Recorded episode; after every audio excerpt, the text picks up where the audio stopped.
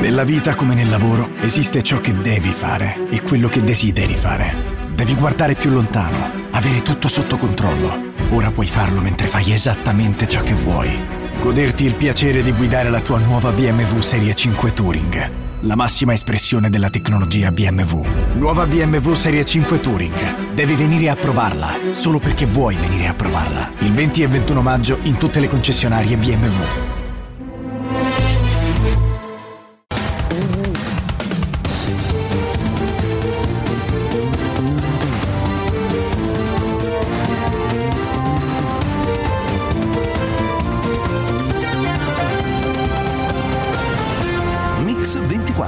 Di Giovanni Minoli. Viva l'Italia, l'Italia liberata, l'Italia del valzer e l'Italia del caffè, l'Italia derubata e colpita al cuore. Viva l'Italia, l'Italia che non muore. Allora, buongiorno, bentornati su Mix ventiquattro. A chi serve l'Italia? Questo è il titolo dell'ultimo numero di Limes e dell'incontro che si terrà questa sera per presentare il volume organizzato dalla Società Culturale Dante Alighieri. Ecco, buongiorno Lucio Caracciolo, direttore di Limes. Allora, buongiorno a voi. Allora, a chi serve l'Italia, se vi chiedete voi nel numero in edicolo, ma perché a chi serve, non a cosa serve? Perché bisogna legare le due cose ed è bene partire dai soggetti. Eh, L'Italia serve a tanti paesi, a tante potenze, ne cito solamente tre. Serve alla Germania perché qui si decide il futuro dell'euro, a causa delle dimensioni economiche e demografiche dell'Italia noi siamo decisivi.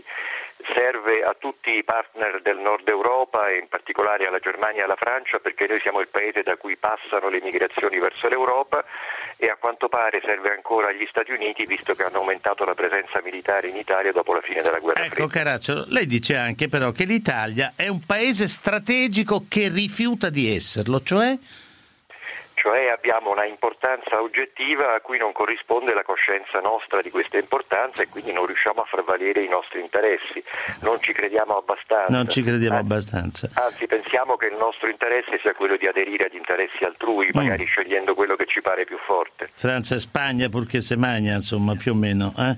Ecco, cioè l'Italia tra essere e non essere preferisce sempre essere stata, dice lei, pur di non scegliere. Perché? Beh, noi siamo in qualche modo vittime del nostro grande e glorioso passato, eredi di una grande civiltà, e questo dovrebbe permetterci di vivere di rendita. Non è così. Per far fruttare quel patrimonio accumulato nei secoli dobbiamo sapere che cosa noi vogliamo adesso e naturalmente batterci per ottenerlo. Ecco, senta Caracciolo, ma qualche esempio in cui è stato chiaro questo, me lo può fare? In cui è stato chiaro che noi non abbiamo fatto sì. valere i nostri interessi. Non beh, essere... cit... cioè... Sì, beh, ne posso citare un paio. Per esempio noi abbiamo contribuito a destabilizzare il nostro estero vicino, diciamo per esempio abbiamo bombardato la Jugoslavia e la Libia con il risultato che abbiamo dei Balcani e soprattutto un Nord Africa sempre più instabili e anche minacciosi per noi e per il resto dell'Europa. Ecco, ma quali sono le responsabilità che derivano all'Italia da questa nostra condizione peculiare, come dice lei? Beh, eh, innanzitutto quella di gestire la questione migratoria, perché eh, da quando è stata chiusa la rotta dei Balcani, cioè quella che portava eh, diciamo dalla Turchia alla Germania, e siccome la Spagna e il Marocco hanno chiuso quella occidentale, resta la rotta centrale via Libia, e qui dobbiamo essere all'altezza della sfida, che non vuol dire semplicemente salvare delle vite in mezzo al mare, ma sapere poi che fare delle persone che arrivano qui. E infatti l'Europa ci accusa anche di non saper che fare delle persone che arrivano qua, cioè non solo scaricano tutto su questa rotta centrale, avendo chiuso, come dice lei giustamente, le altre due rotte, ma poi dicono non sappiamo neanche gestire questo, questo flusso. Eh, beh, è, è un po' tanto. È interessante che lei usi il termine Europa come se fosse esterno a noi. Fino a prova contraria noi siamo parte dell'Europa e siamo anzi uno dei paesi più grandi. È proprio questo il problema, noi dobbiamo aiutare l'Europa e quindi noi stessi a gestire questo problema, non possiamo farlo da soli, se gli altri non ci aiutano dobbiamo evidentemente prendere delle contromisure e qualche volta anche essere minacciosi in qualche modo minaccioso. Cioè, lei indica cinque fattori che misurano l'impatto della fortuna dell'Italia sui protagonisti della politica mondiale. Due li ha detti, no? La mig- le due più importanti forse, le mig- il sistema della gestione dell'emigrazione e la gestione dell'euro. E gli altri tre quali sono in, in ordine di importanza? Uno è quello che noi siamo comunque per gli americani una base logistica e di intelligence nel Mediterraneo piuttosto rilevante. Due, che siamo anche molto vicini a Mosca, cioè dei nemici degli americani, il che ci dovrebbe permettere quantomeno di giocare un po' di sponda. E poi c'è un fattore poco noto in Italia, ma secondo me molto importante: l'Italia per la sua posizione geografica dovrebbe offrire il primo attracco ai traffici commerciali che la Cina vuole aprire con l'Europa. Quindi un'apertura anche della via della seta del futuro, diciamo, no? Sì, in qualche modo. In questi giorni è in corso a Pechino il vertice dei paesi delle vie della seta e l'Italia è presente al massimo livello, tra l'altro unico paese del G sette a essere a Pechino. E questo è interessante, no? Molto, molto, però dobbiamo deciderci a scegliere qual è il porto italiano che offriamo per questi traffici. Ecco, cioè attrezzarlo. Ah. Continuiamo a girare un po' in tondo. Anche perché, anche perché i cinesi intanto si sono comprati il Pireo. Esattamente, mm. ed è anche abbastanza notevole il fatto che abbiano scelto il Pireo, cioè non esattamente il porto di una grande potenza, come alternativa all'Italia. Senta, ma nello scontro tra Berlino e Washington, che lei eh, adombra nel suo, nel suo saggio, noi cosa dobbiamo sperare che capiti per contare di più noi?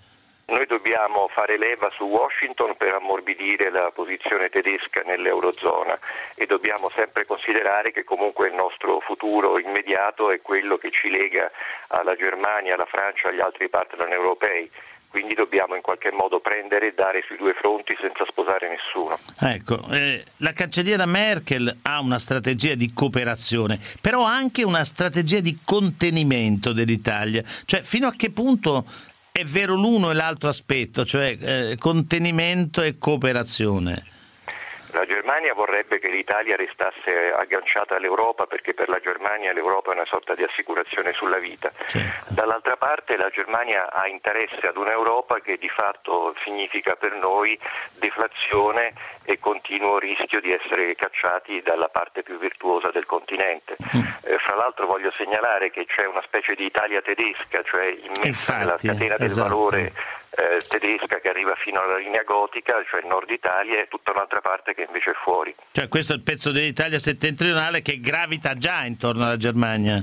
Esattamente, questo eh. è un dato di fatto, siamo integrati in un sistema, però lo siamo fino alla Toscana.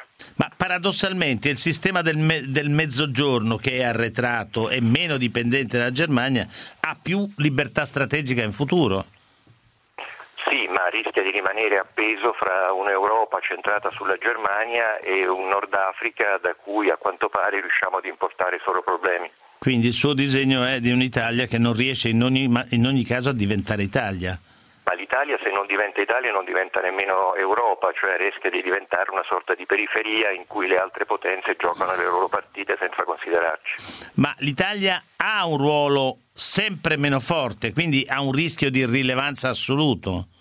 È proprio il contrario di quello che io sostengo. L'Italia, per le ragioni che citavo prima, ha un ruolo importante. No, dovrebbe avere però, diciamo...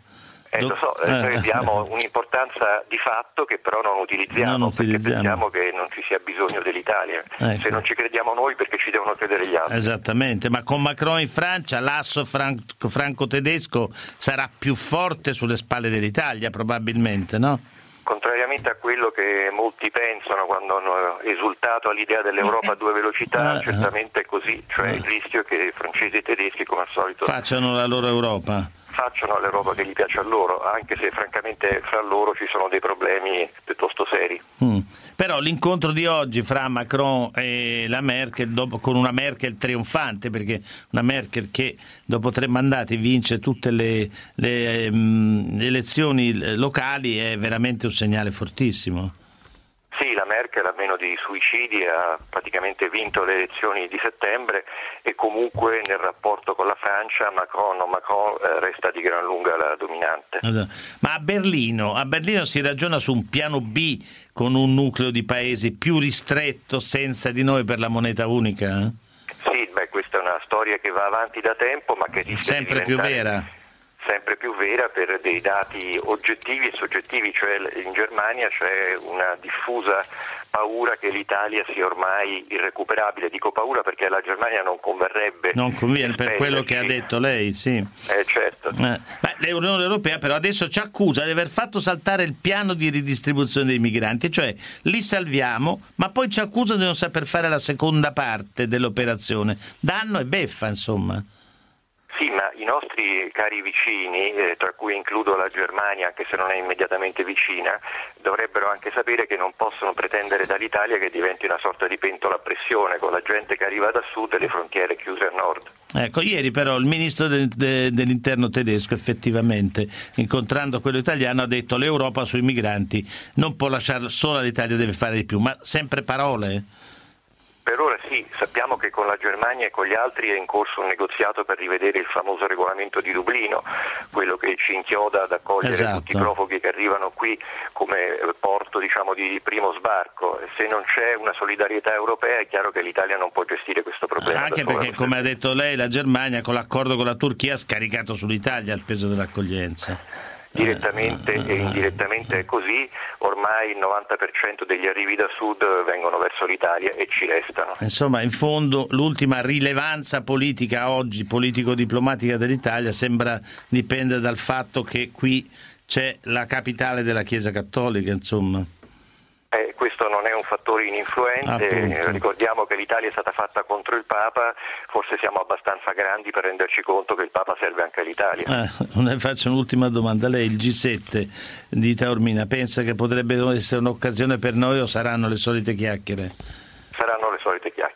Grazie, grazie a Caracciolo. Ricordo Limes il, in edicola proprio da uh, qualche giorno l'in, il titolo A chi serve l'Italia. Otto zero zero ventiquattro zero zero ventiquattro numero verde, tre quattro nove due tre otto sei sei sei sei l'esse emme esse. Mario, beh, eh, mi sembra un'analisi lucida, spietata e lucida. Sì, eh, eh. spietata perché è vera, eh, certo, è come appunto. Sempre la verità fa male, ecco, no? È come sempre, sì. eh, Pietrangelo, la parte, solo eh. una cosa, la parte secondo me in prospettiva è il ruolo di Macron e voi eh, vedrete appunto, che per so. noi saranno dolori dolori, sì sì, penso dolori. che saranno dolori, Pietrangelo, cioè, al Medio Oriente siamo spariti e avevamo un ruolo e in realtà abbiamo lasciato agli altri fare il nostro lavoro. E avevamo un ruolo, ma come ha ricordato prima Caracciolo, noi siamo sempre costretti a fare quello che serve agli altri, certo, quando abbiamo bombardato, sì, per esempio in Jugoslavia e poi e quando poi abbiamo bombardato Libia. in Libia, esatto, senza cavarne un ragno vorrei, di vantaggio poi. E vorrei ricordare che anche il punto di vantaggio adesso dell'Italia di essere presente all'incontro per la Via della Seta non dipende tanto dall'Italia, no, ma, ma dal no, fatto che la Cina ha bisogno, Cina ha deciso, ha bisogno di questo spazio, di questo Mediterraneo. Che ci fai sentire oggi? Ecco. Un passo indietro ed io già so di avere torto e non ho più le parole che muovano il sole.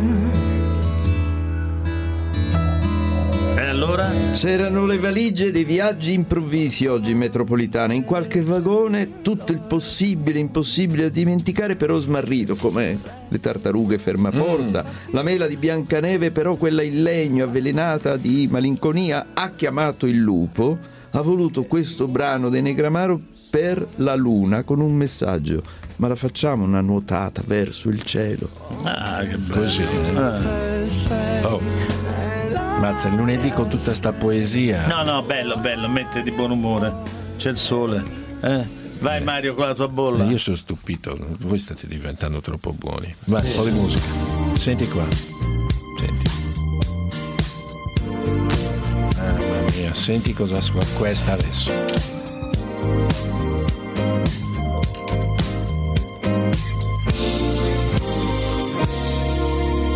Elena.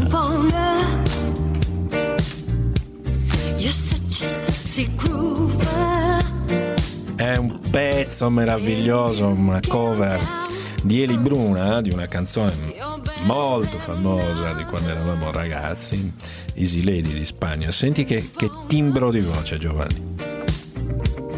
It's Ah, ce l'ha la voce. Mamma mia. Ancora un po'.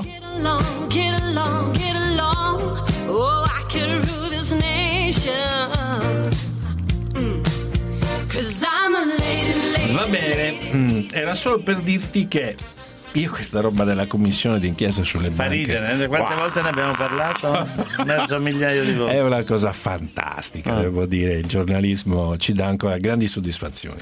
E la politica, naturalmente. Per allora, fortuna il giornalismo dimentica sempre quello che scrive. Sì, e quindi è tutto ah. nuovo. ah. Vabbè, insomma, se Renzi la vuole, se tutti la vogliono, è chiaro che finalmente si farà. Si farà e ovviamente farà la fine di tutte le altre commissioni d'inchiesta. Cioè non servirà a niente. Beh, so... fine legislatura, è il sì, momento di certo. fare le commissioni sì, d'inchiesta. Fine legislatura, commissioni d'inchiesta che poi vengono toh, regolarmente prorogate alla prossima legislatura. Certo. Quindi quando riparte il Parlamento riparte anche la commissione d'inchiesta, che si porta dietro segretari, consulenti, eh, via, via, presidenti dai, di commissione, indennità, una vabbè. Vabbè. Allora solleverà molta polvere, vabbè, sul tappeto sotto ce n'è già tanta. La storia delle commissioni d'inchiesta me ne occupai, eh, stiamo parlando di ormai due anni fa quasi. Eh, parte da Caporetto, sì.